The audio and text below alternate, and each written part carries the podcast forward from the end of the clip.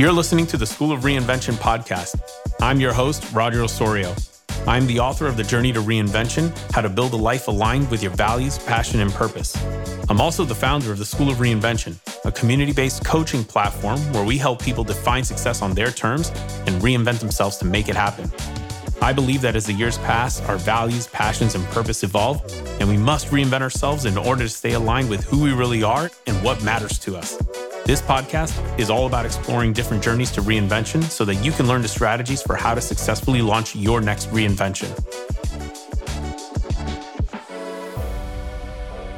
Hi, everyone. Welcome to the School of Reinvention podcast. I am your host, Roger Osorio. I am a reinvention coach and author of the book, The Journey to Reinvention How to Build a Life Aligned with Your Values, Passion, and Purpose.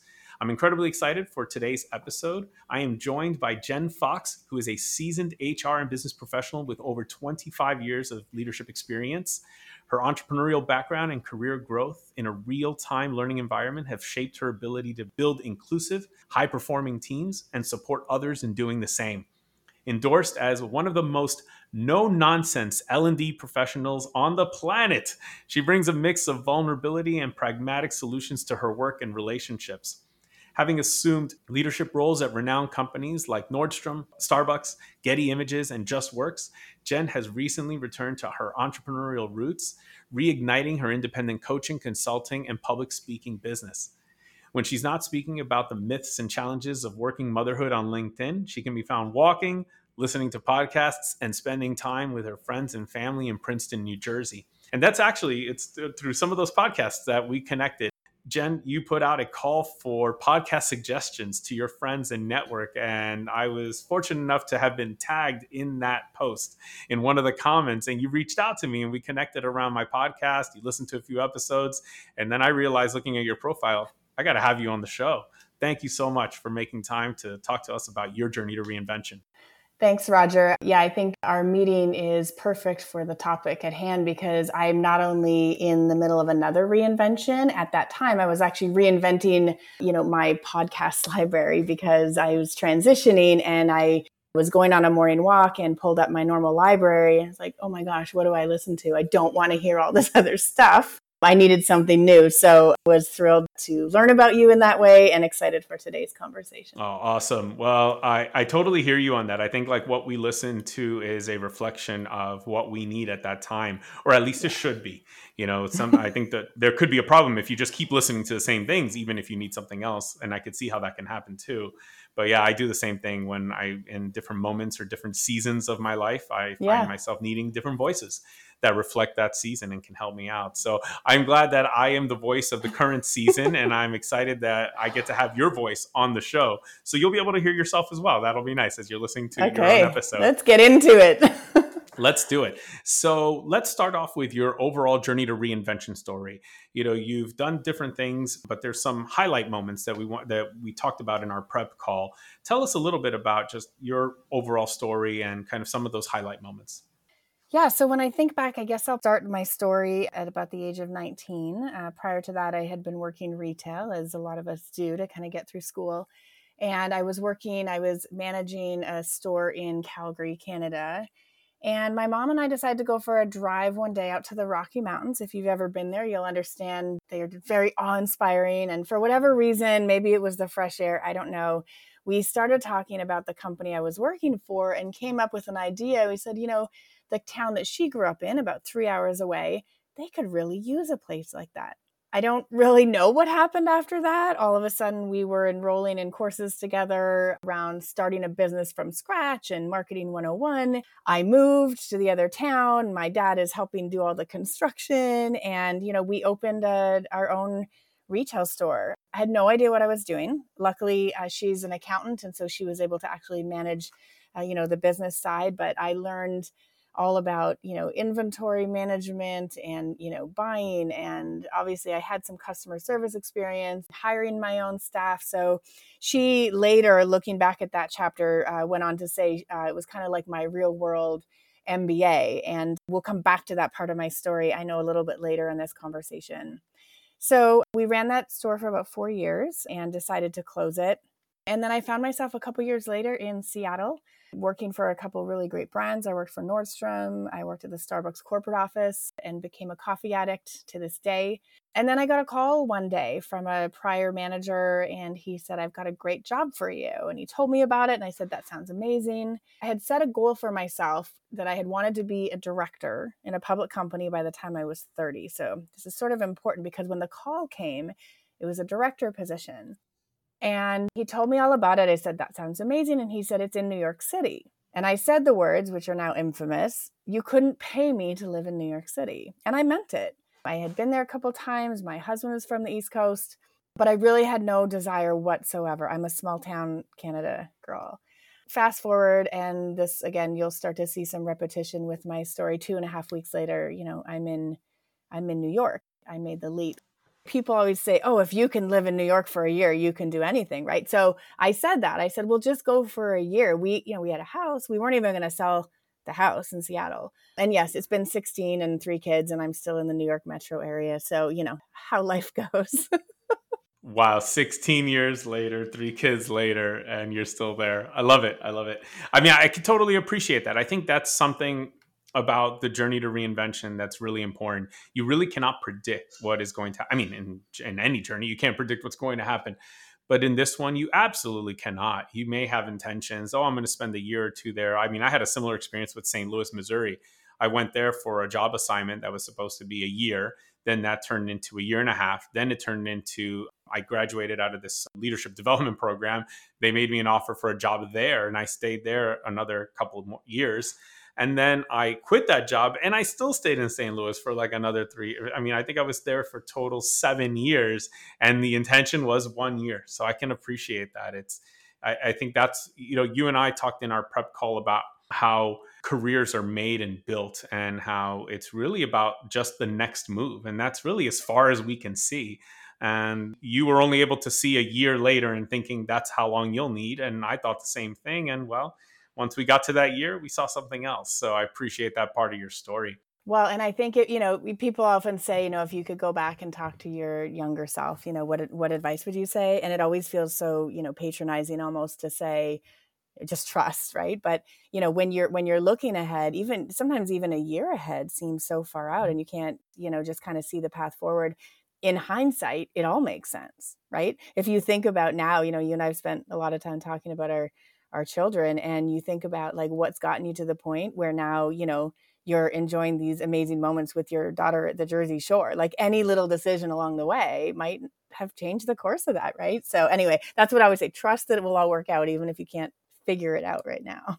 yeah, absolutely. I love what you said. You know, it sounds almost patronizing to say that, you know, and all of that because it's almost like oversimplified. But let's unpack it a little. I mean, because I think you and I have experienced this. And so we're in a position to be able to unpack this really simple idea but into you know what really makes it happen i know in my experience when i think about trusting that the path will unfold itself the way it's supposed to or that it'll work out in the end for me it's all about the reason why I believe that is because when I make a decision based on my values, my passions, my purpose, I tend to find that first, my best self is unleashed. And when I bring my best self to an opportunity, it's actually exciting that I can't predict what's going to happen.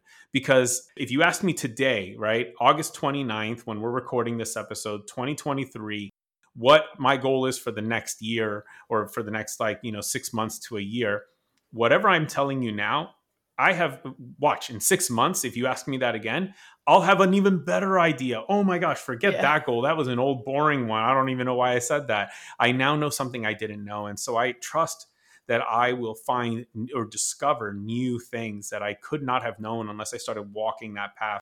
And so I always believe and trust that, you know what, I'll see better things once I keep moving. So as long as I'm moving, I'll find something better. And I know it will work out really well. And when I look back, I'll say, that was so freaking cool and I could never have predicted it because if you had asked me way back when, yeah, I yeah. didn't know this was possible.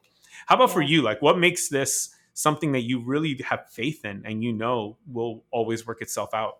Yeah, I think it's funny because I've been really, I've got a piece in the works right now. It's just, it's all over the place, but it keeps, you know, sometimes you hear a message and then it keeps coming back in all these different ways. So there's this piece of confidence that that just keeps coming up. So I'm I'm just working on an article right now about it, and I think that it's that so the way you just said that right you it's the water you swim in you can tell right? This sort of growth mindset you trust everything will work out you know you're going to be learning more and i think that we have that in common it's the space that i'm in and so we just we trust that we know but i sometimes have to remind myself that that's not everyone's default they may not have that inner confidence they may not have that growth you know the growth mindset and the fixed mindset right? Like it's not everybody has that piece of it and so i think this thing around confidence you know, I've said before, I don't remember where I heard it, it's not mine, you know, that I have a 100% track record of getting through the hard times so far, right? Like here I am. And everybody has their own story. And so if you can just tap into any little piece of it to find that little bit of, okay, when everything else goes wrong, what has worked out, right? What can I, you know, draw on that that I did in another time? So I think confidence is central to all of it. And I think we're to talk a little bit more in this conversation about what that looks like sometimes when you don't have it. How do you find the confidence, you know, when you don't actually have it? Absolutely. Well, then let's start getting to that. So, as we move into the next topic, you know, one of the things that we talked about were you know some of your experiences as you became a consultant and you started doing different things and there was this really great story about you working with a ceo and just this level of imposter syndrome that you faced uh, wondering what the heck am I doing here? A mother of three kids, guiding or advising a CEO here. What what's this makes no sense. Tell us about that experience, and you know you've learned a lot of lessons from that one experience. Yeah. Unpack it for us. I think that's the thing. So you know, spoiler alert. My overall advice is fake it till you make it,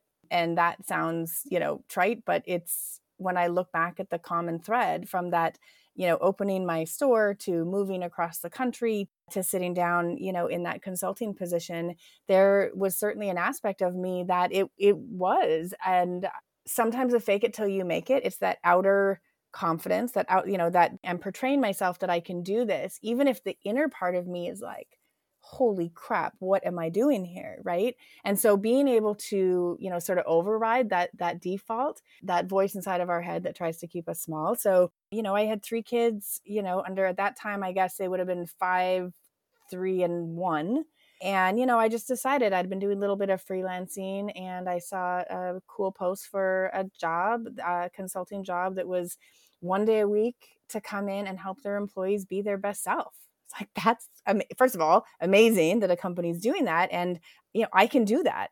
And so that's really what I did. And so be, to be able to you know sit down you know with the CEO and the employees and stuff. But I remember that first time when he was asking me sort of like you know my opinion about stuff, and that voice inside of me is like why why are you asking me like you're you know you're the guy right you're the guy with with the title and I learned a lot through that because what I realized is that I undervalued my sort of life experience and everything I had up to that, you know, to that point. I throw in parenting there. I think it's honestly the best training you can have for anything to do in business but uh, by undervaluing that you know so often we look at sort of the linear path and the the credentials or the resume and all of those type of external things and certainly those are important. But i really had to learn when i started consulting that you know people are not coming to me to pay me for an hour of my time. They're paying me for the 25 years of experience that i have that i package up into an hour of time. And that was a really profound mindset shift you know for me to be able to start to you know so i i think i I can almost feel it. I can almost started to sit up a little taller, being able to start to challenge things a little bit. And, you know, so I would be lying to you if I said that that was handled, that that was gone, and that I'm just this confident person. That, that that's that would be a complete lie. I would say every time I go to do anything with someone who is someone maybe I don't know, someone who I perceive as having more positional power or anything like that, that same conversation comes up, those same inner feelings come up. I'm just gotten a lot better at sort of keeping them at bay and reminding myself of, you know, all of those things that I do bring to the table, even if they're a little bit um, less conventional, maybe. You know, something I try to remind myself of in those moments, because I totally hear you, like how it's easy for that voice to get the better of us. And all of a sudden it occupies our mind space. And we're like, oh, I don't know if I could really add value here. But I try to remind myself, like, you know, everyone, uh, that CEO still goes to a doctor, right?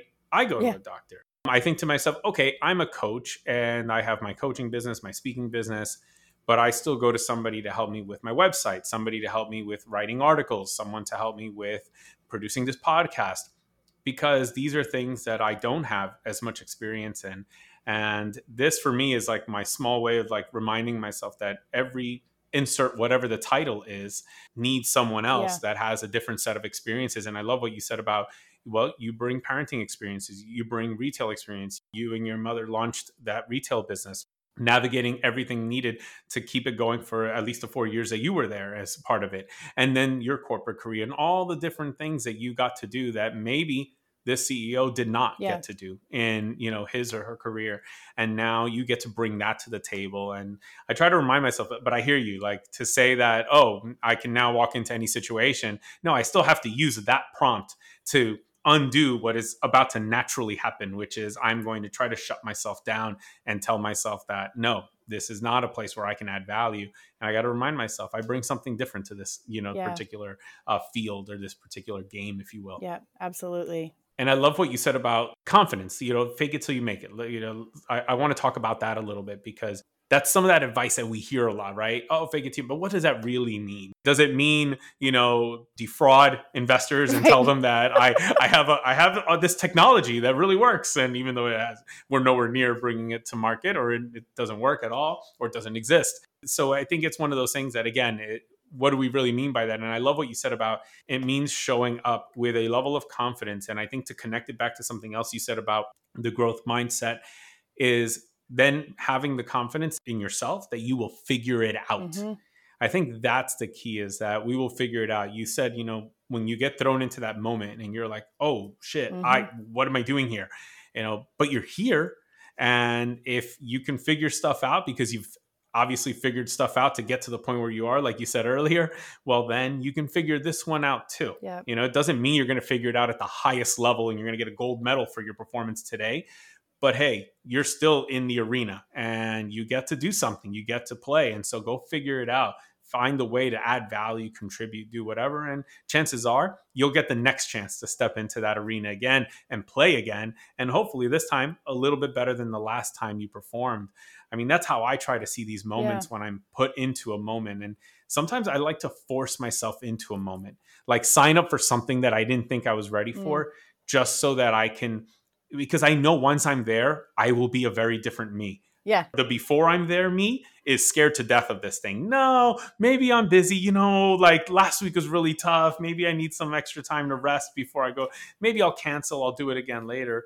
Or just sign up for that race or that thing or whatever that thing is that you know might scare us a little bit and just show up and then see what happens to your point fake it at least to, to the point where i could show up where you do it right well and i it's it's funny to me because i have the exact same process all the time when i'm you know say preparing to you know facilitate a course or do a, a, a talk or anything like that i'm confident out of the gate no problem I really, you know, sort of lead with my t- intuition. Again, a lot of this stuff is sort of stored in muscle memory now, right? About uh, the things that I that I talk about.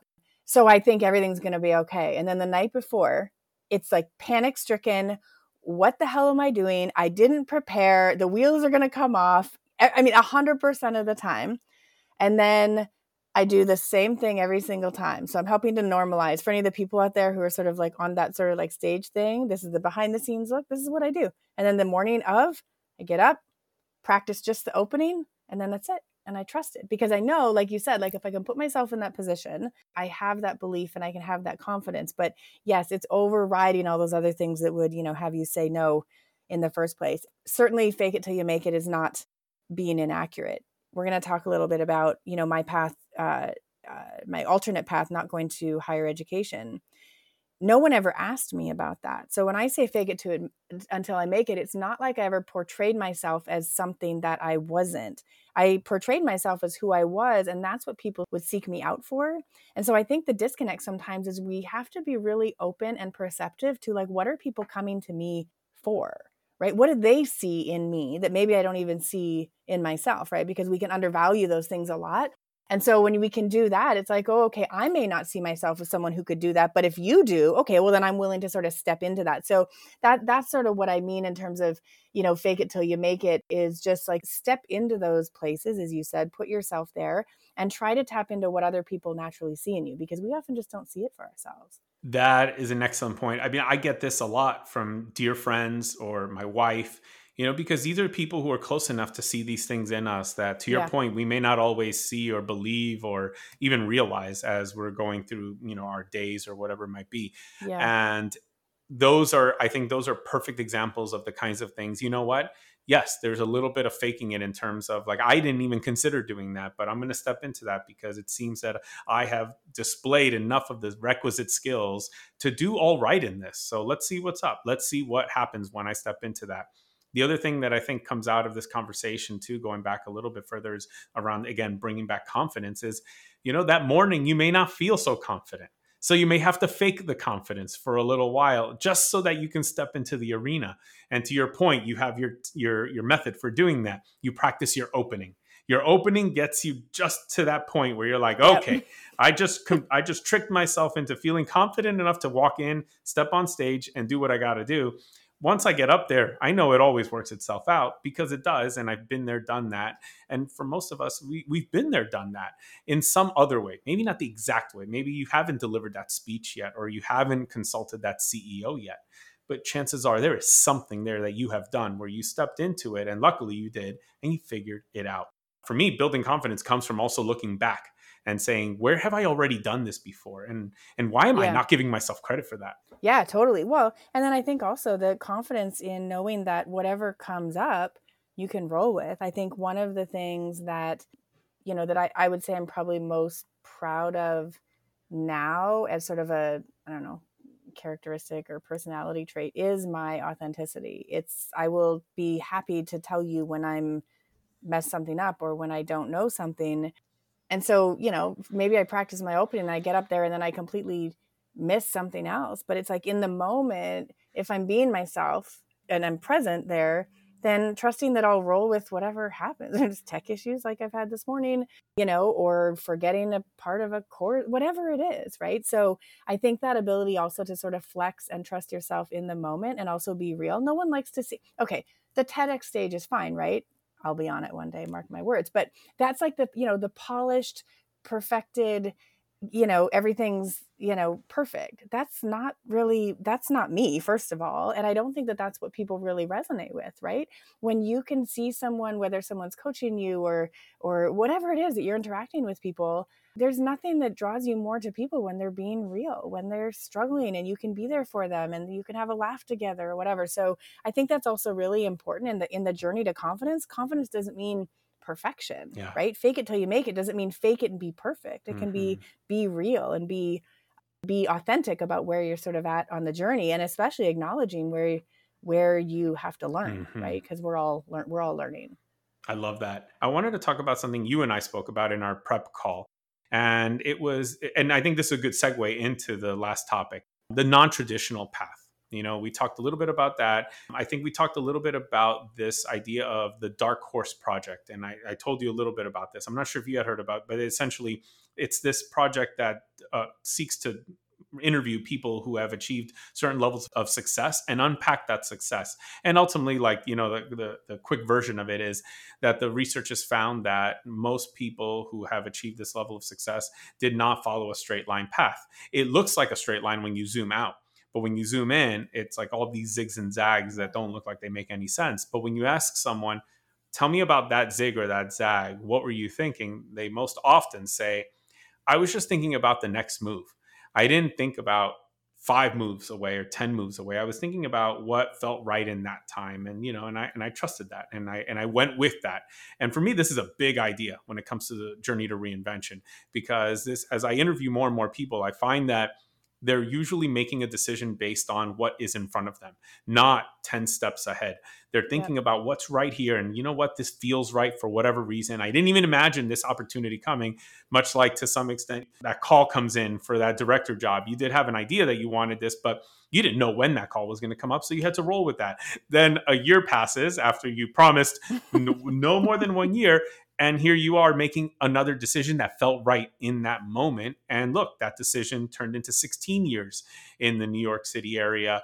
And now you're you're uh, raising a beautiful family. So it's that next move. And so I guess I just wanted to get your take on that. Obviously, just how you would help maybe somebody feel more confident yeah. in trusting in that. Yeah, and like I said, it's so hard because when you look back, you just it all makes sense. But when you're looking ahead, you know, LinkedIn refers to it as, you know, your next play, right? When people are doing that and I use that concept a lot sort of in in coaching other people.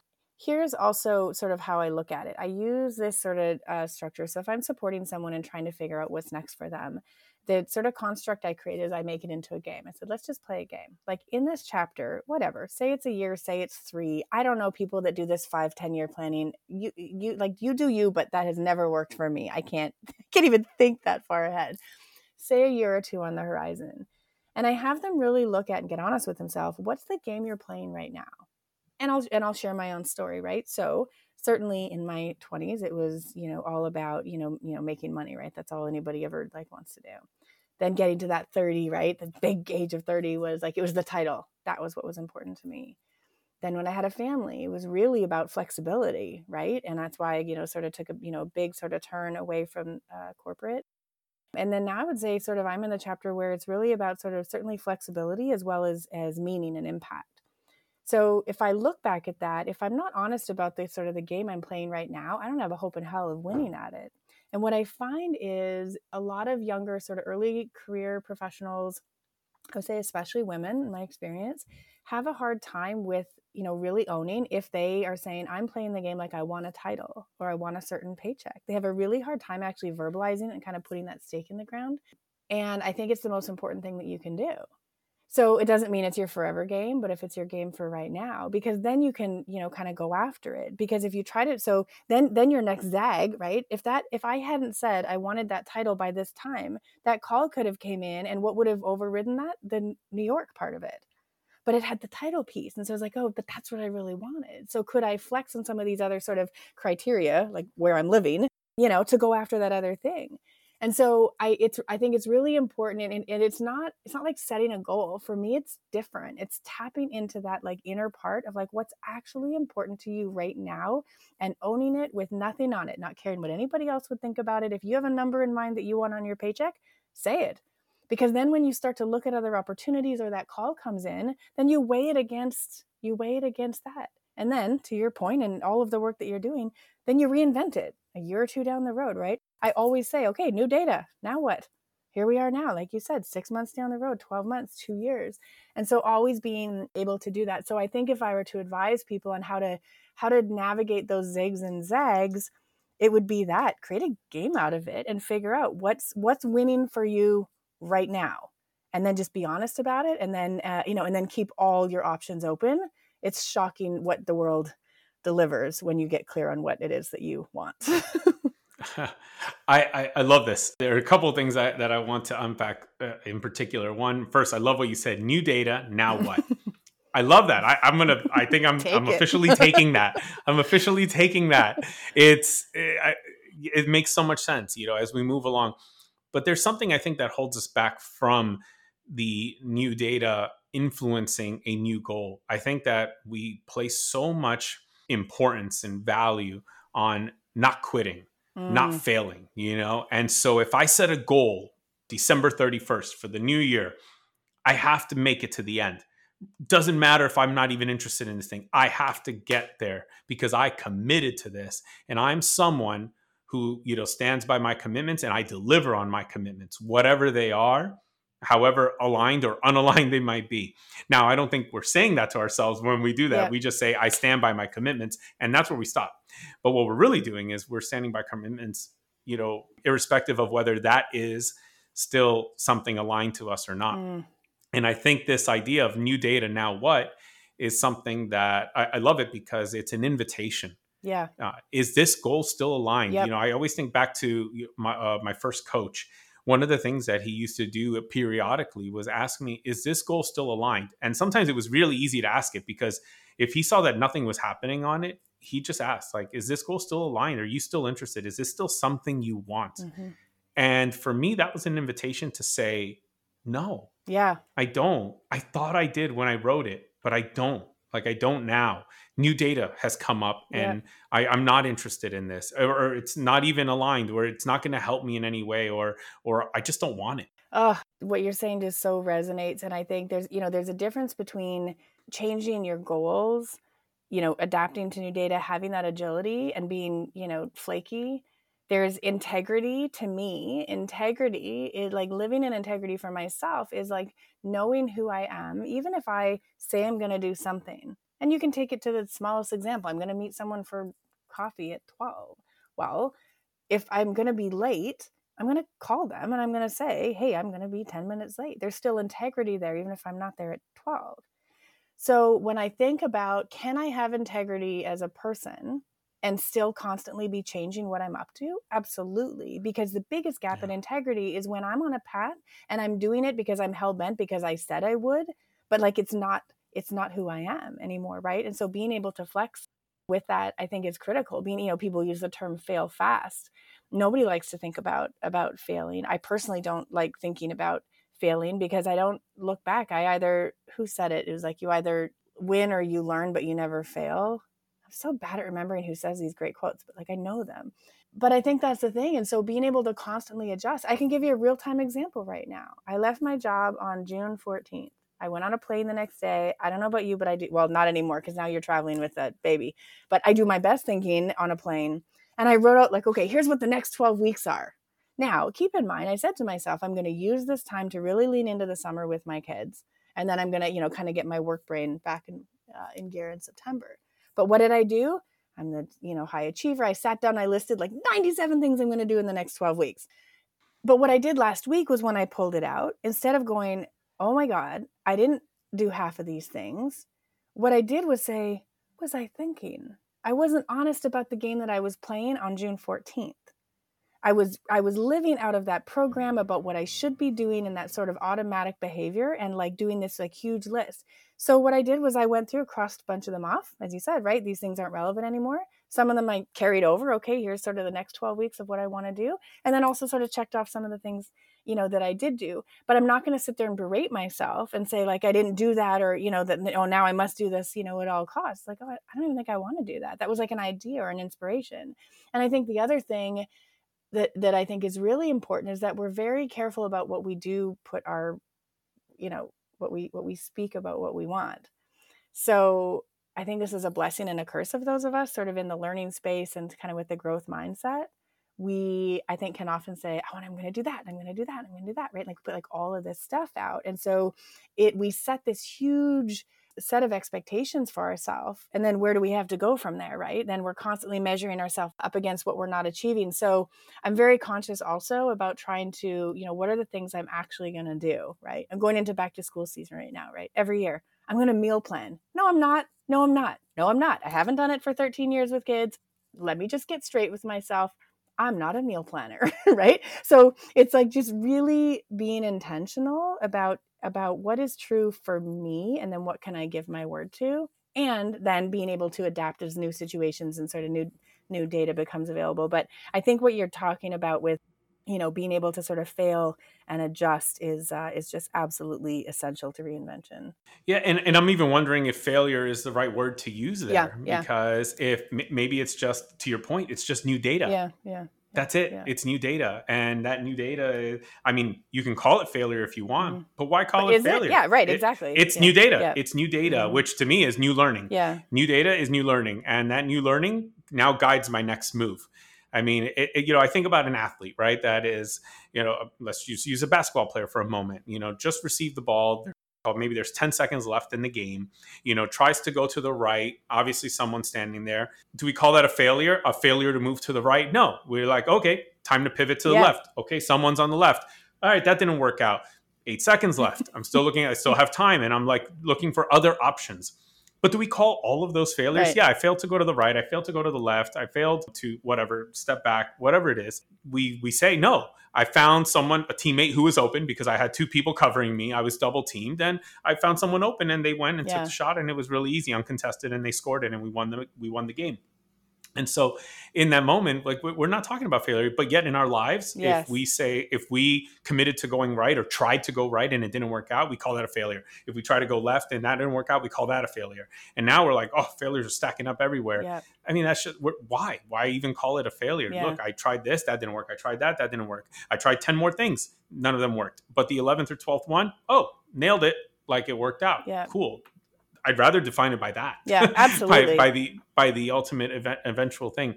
But to you know, going back to this idea of goals being flexible, I think that you know, I started to think of something that I, have not really even thought about too much. So it's the first time it came to me. But this idea, like I'm, I wonder if I'm more worried. Maybe, and this is the right way to do it. I'm more worried about what I actually do versus what I don't do.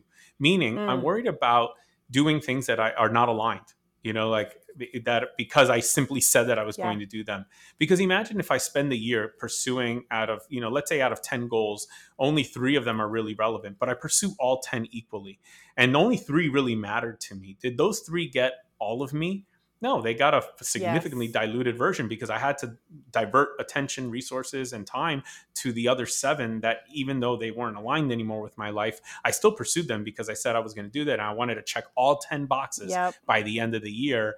Was that a good year, really? You know, like, is that successful? I don't know. Like I well, and I and I think yeah, and you know, and I talk a lot about you know, um, you know, sort of the the challenges of sort of working parenthood and, and motherhood in particular because that's my path and I think that's it, right? If you think about, okay, can I do my career? Can I have quality time with the kids? Can I be on the, you know, PTO? Can I be at the bake sales? That's just a hard no forever and all the always, mm-hmm. just in case you ever wanted to know, not the bake sale mom. But that's the thing, right? So we have all these expectations of things that we should do. Yeah. Right. And then, yeah, you end up watering yourself down. And so, you know, really, I think it's really important, especially you know again one of those things as you know as as i've gotten older realizing that time is it. It is all about the time. Yeah. that's it. Nothing else you know uh, nothing else really matters. I'm squarely in the sandwich generation right now with the children and the and the um, and the parents and you know it's that time is the biggest is the biggest lever and so it's really forcing me to be intentional especially right now as i'm reinventing again about what is really the most important thing because i'm not going to say yes to everything because i know exactly who that's going to take away from and it's it's my kids. So yeah let's not we'll we'll banish the word failure yeah i i'm, I'm really starting to think about this more and I, and and i'm working on something that i want to write up about this because I'm realizing somebody had asked me this on a podcast interview. Actually, I was I was a guest for that one, and and I realized, you know, I think that a key here, and it was for something related to success or failure, is that any experiments. I'm because it, she asked me when an experiment fails, how do you handle that? And I go, hmm. I never really thought about this actively until you asked this, but I don't I don't consider an experiment failed or successful. I consider an hmm. experiment something that I learn from. And maybe I learn a lot or a little from it. Mm-hmm. That's it. Like, that's how I look at experiments. So I don't feel bad after an experiment. No matter what happens, I, don't feel bad about yeah, it. I'm good. just glad I yeah. did it. I'm glad that I yeah. ran that experiment and moved because in, in my mind, I have moved a little bit uh, forward however much. Mm-hmm. Maybe it's a step, maybe it's 10 steps. I don't know. But it doesn't matter as long as I move forward. I know more now than I knew before I ran that experiment. So that experiment was yeah. a matter of learning, not a matter of success or failure. You know, our conversation is making me think maybe this applies to a lot more. Maybe there's more things that are not a matter of success or failure, but a matter of new mm-hmm. data, new learning, mm-hmm. you know, new experience yeah. that I carry into the next attempt, the next endeavor, yeah. whatever that might be. And because goals are really flexible, thanks to new data, every day there's new data, mm-hmm. right? Every day we know something yeah. a little bit more than we knew the day before. So, for all we know, I, I, wonder maybe goals are just living, breathing things that have to be able to grow and evolve. And if, and that's where coaches come in. I think that's where my coach yep. helped me a lot because the fact that he always asked me, how does that goal still feel? Is it still aligned? He wasn't yes. saying we got to throw it out or keep it. You know, it, it, there was another option. We could also adjust it, you know, to make it yeah, fit right. if that's all it requires is an adjustment. All right, so I want to be mindful of the time here because I want to talk about this last topic because this is really important. This is something that you have a lot of experience with and i feel like there's a lot you can share here that will help listeners. Even if they have gone to university you know you talked about how you didn't follow the traditional academic path. Even if you did go there's something you probably didn't do that you're worried about. Maybe you didn't get that master's when everyone else that is doing the work you want to do got the master's. Maybe it's the phd that everyone else has and you don't have talk to us a little bit about this idea yeah. uh, you know how you have experienced or just your overall experience um, and thoughts uh, not having gone to university i didn't get a chance to say this to you but after our, our prep call you you really you really honed in on this piece of it and you you like quite emphatically said to me that you know how much this part of my story could probably really be game changing for other people and I, I really appreciate that because as i've shared with you I would say it's sort of the, you know, for many, many years, sort of like the deep, dark secret. So, as much as I say, oh, this chapter of, you know, starting a business at 19 was my real world MBA, while I was getting that, what I wasn't getting was like an actual MBA. And so, I've always, again, sort of one foot in front of the other. I never set out to say I'm never going to go to post secondary education. That was never the plan. I just, you know, we decided in a drive on the mountains to open a business, right? There wasn't this like life plan, you know. And then I was lucky enough to get these great jobs and then get pulled over to this next job and this director job and whatever. And so the story unfolds. And next thing you know, there was a pivotal moment. It was before I got that director job where I looked around and I realized that the leader that I was working for was hiring everybody with PhDs in industrial and organizational psychology. Amazing credential. If you want to meet someone with that degree, I'll introduce you to like 10 people. They're amazing but they're not me. And I started to look around and instead of saying like, "Oh, check me out. I've got the exact same job title as people who have that." I saw all I could focus on was the gap. I felt this, I had never lied. It wasn't on my resume. No one ever asked me. But I had this constant feeling of what's going to happen when they find out. And that drove everything for me. I mean, for years. And you know it's funny i sort of made the joke that you know now it's it's quite you know on vogue for companies. Everybody's getting rid of their college requirements off their job descriptions you know trying to win the war for talent. I'm like maybe i was just super you know i was way before my time right? I was cutting edge before you were a pioneer it. i was a pioneer yeah for sure. What's funny now is you know it really took me probably until my mid 30s to be able honestly to be able to even speak about it because I just thought that right away it would be people would love me. They would say, Oh, I want to hire you for this. And then they'd find that out. And then it would be like, Oh, you know, the music stops. That that's really how I felt. And now recognizing that that's as much a part of my story as any other part of it, being open to hearing people who went down that traditional path and have never done anything, you know, with with their degree. There's no right path it's whatever path you're on and as you said you know your zigzag uh, you know sort of term that you're that you're using all of those things are going to open some doors and while you're opening those another one might be closing temporarily. Could i go back to school now? Absolutely and i will say at every sort of transition point. I've often said like do i want to go do that now? I'm like i don't it's not the game i'm playing. I don't need it. And if and if someone is coming to me for my skill set and that's the game changer for them then I would rather just go introduce them to someone else who has similar skills who has a credential. If that if the game they're playing is hire someone with a credential, then great, I'll help you find that. So I can now say with confidence that it's part of my story. I think for people who are struggling and trying to figure out that, you know, what do I want to be? What do I want to go and study, especially with like the amount that, you know, colleges costs these days, it, it's insane. I would love if I could help to free, I guess, free people up in that space to not have it be the stigma. You know, we talked about on our prep call, you know, sort of this, you know, some of the famous, you know, the I don't know, the all the I don't know if it was Zuckerberg, whoever all the people, all the the, the unicorn founder guys, right? Who all like dropped out of college. But even when you share that story, what I had pointed out to you was even in the sharing of their dropout stories, it's like, oh, dropped out of Harvard, dropped out of Stanford. Like it's always against this backdrop of like they got in, yeah but then like oh weren't they super edgy and they dropped out and then you know now they've gone on to to do whatever. But it's always against that backdrop of this like prestige and, and you know status yeah. uh, sort of thing. You know and also I, you know I, what i don't want to gloss over is certainly there are there are so many professions that require a credential. I'm a lifelong learner myself. I am constantly learning uh, you know in that space and so if that's your path it's like great go after you know go after that. And also just recognizing if you're in sort of the corporate environment, corporate America is run by people of mostly the mindset that is that's the traditional path. So there's still like an, an, acknowledging that the world we're in is still very there, there's an opening now to look at non-traditional paths but uh, it is definitely not the norm yet from a leadership perspective yeah. right? Most leaders are of that sort of you know you know uh, you know gen x you know sort of you know maybe even some baby boomer uh, generation where that is the expectation and it can it can be seen as a deficiency. So i would say it's a riskier path for sure. Again in hindsight you know it all it all makes sense.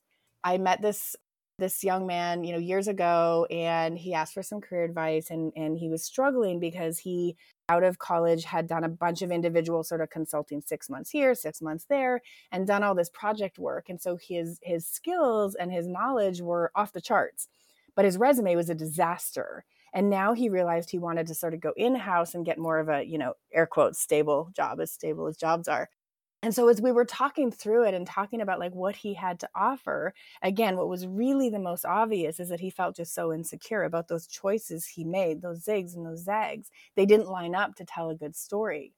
As i helped him to get in touch with all the skill sets he had he was able to really see that now he has learned from you know six or seven different companies. He has insight that other people who worked for one company for you know 3 or 4 years they never would have gained that and he had this moment on our call where he said, uh, his name was Sod, and he said, I don't know what I'm worried. He's like, I'm, I am Sod effing Inc.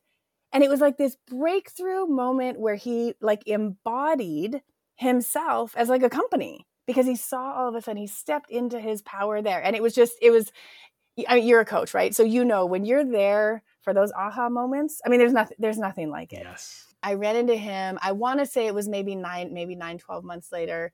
Didn't know he was going to be at this sort of, uh, you know, sort of after hours event. He sees me from across the table. I got to talk to you after. So afterward, he pulls me aside. He's like, "You're not going to believe this. I got this interview from a dream company that I wanted to go for. Went into the interview. He goes, "You know what I said?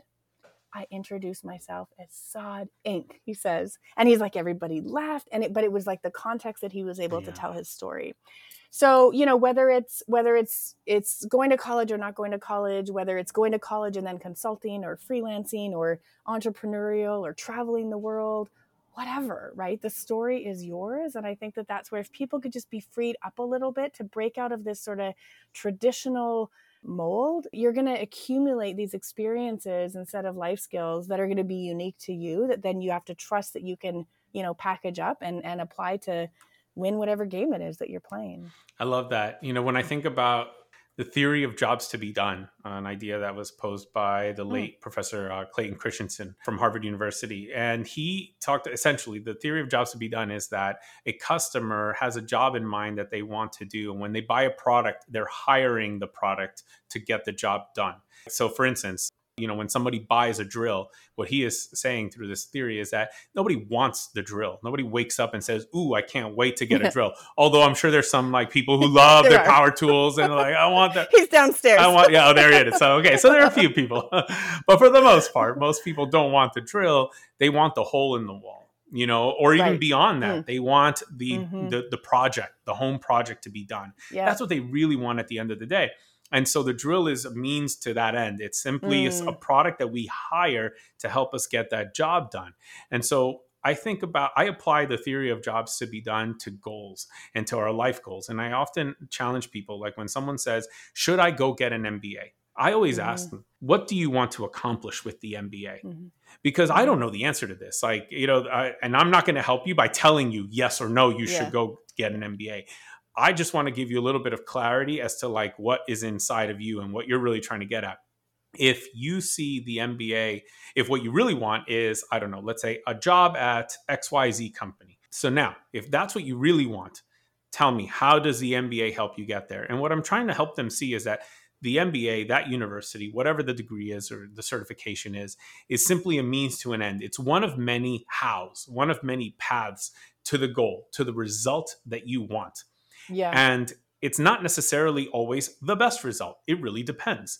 Sometimes it is the best result, but it's not available to you because you couldn't get into that particular university. And with, you know, when we look at the Ivy Leagues and the elites and all that, obviously they brag about taking nobody like oh we you know we recruit or, or we only accept you know 0.00003% of the people that apply and we love that and we can't wait to add another zero to that uh, next year and all of that but in that case, right, that means that very few people are going to get that how, that path, that one way of getting to that thing or that way of getting to that.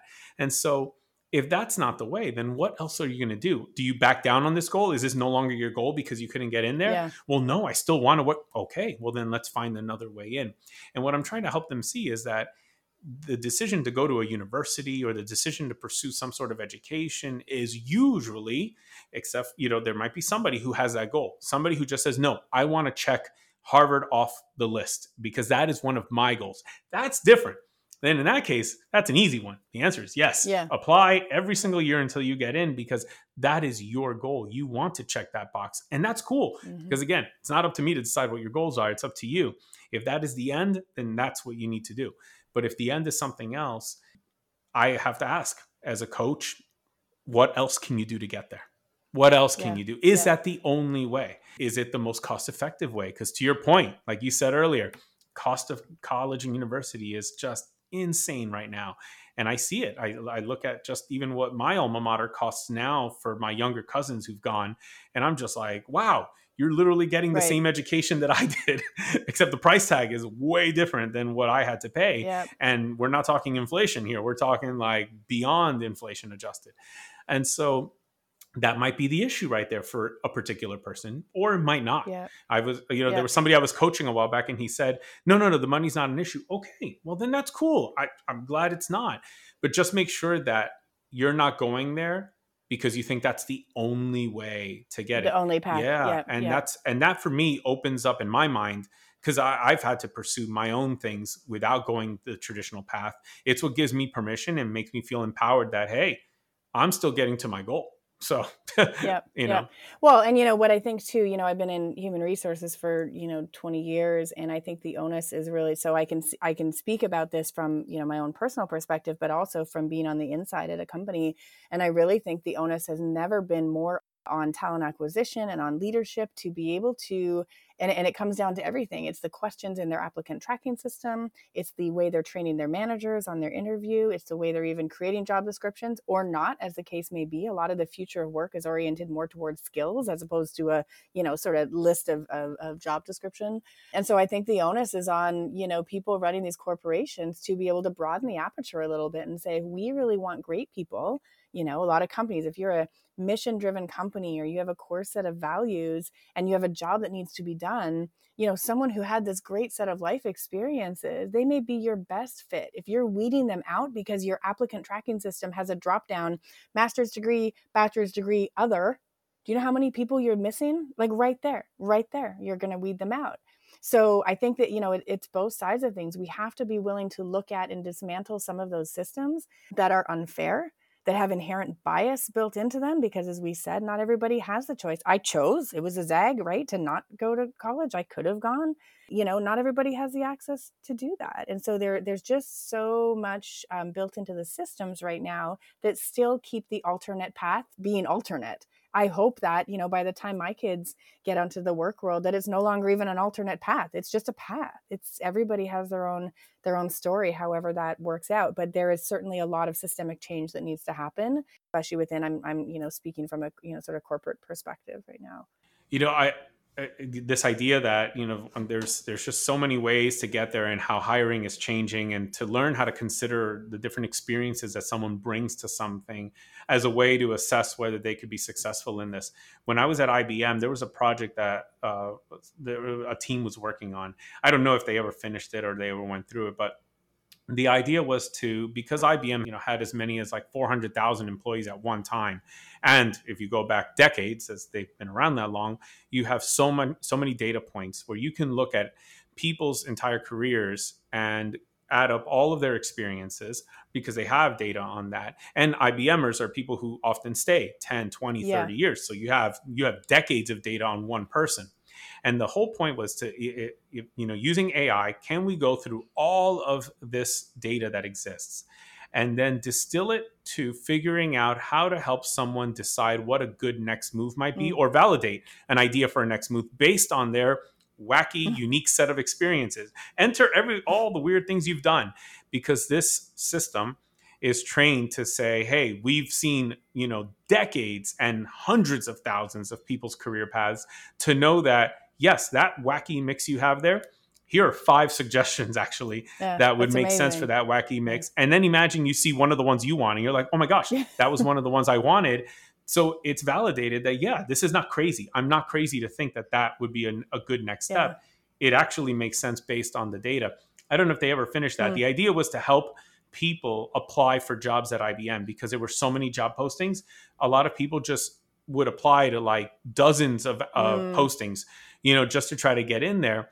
But then, of course, leads to a lot of wasted time on the you know receiving end all the people have to sift through all of that when in reality you didn't really care for many of those jobs and many weren't even a good fit for yeah. you or weren't as good as a another job could have been but you didn't know either because you didn't even consider that and so it was meant to help you search for jobs so that when you're looking at you know 20,000 job postings, you can like narrow it down to five really interesting roles, maybe two of which made sense, like your own rational brain would have concluded, three that you're like, never would have thought about that.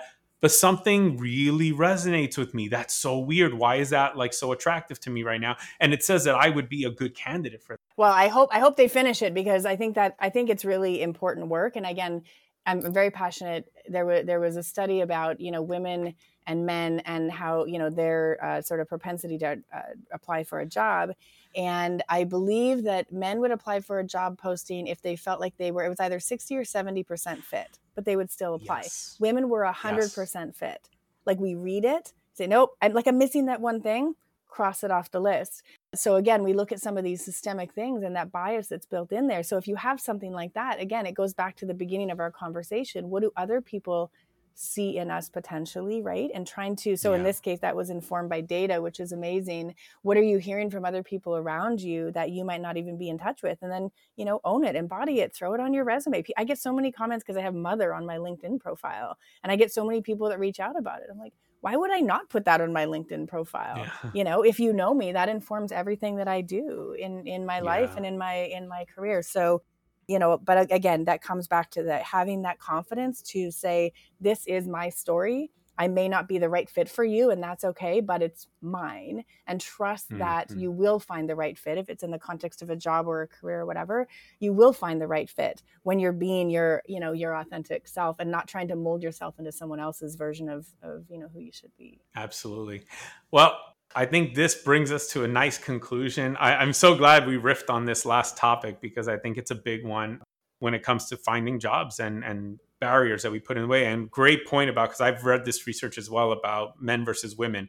Men only need. I'm not even sure it's 60 to 70 percent. Yeah, maybe I think it's lower. Even, I think it's even lower than that. From if I remember correctly but bottom line is the difference is yeah. so different it's so different between men and women and this technology this something like this would be super empowering mm-hmm. you know and really help start make, making real change but jen thank you so much for your time I, you. I, love that you know what i think we we definitely have to have some sort of follow-up another episode in season two because i also want to talk a little bit more about motherhood because that mm. is on your linkedin profile like you mentioned and i feel like we need to also talk a little bit more about that you know, especially now as I'm a new parent. I'm in, yeah. well, and you know, I will say that again, like common thread, you know, sort of teaser to that. I've homeschooled, I did home births, I've taken a lot of alternative paths, if you will, even in parenting, co sleeping. I know, shocking. So there was all these things that, you know, again, choices that I made, 100% new data. Like I'd see a documentary.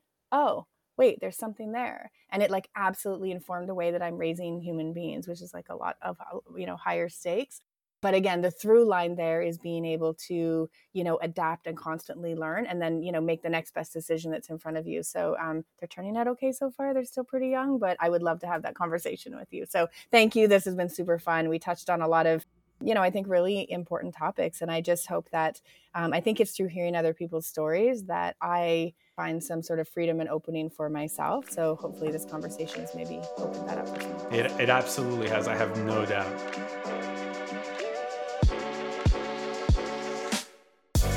Thank you for listening to this episode of the School of Reinvention podcast. Again, I'm your host, Roger Osorio. If you're ready to start your journey to reinvention and want to walk the path with others, visit www.rogerosorio.com and go to the School of Reinvention to check out for yourself how a community based coaching platform can help you begin your next reinvention. You can also go to rogerosorio.com to purchase my new book, The Journey to Reinvention, and receive some exciting bonuses. Until next time, make your day great.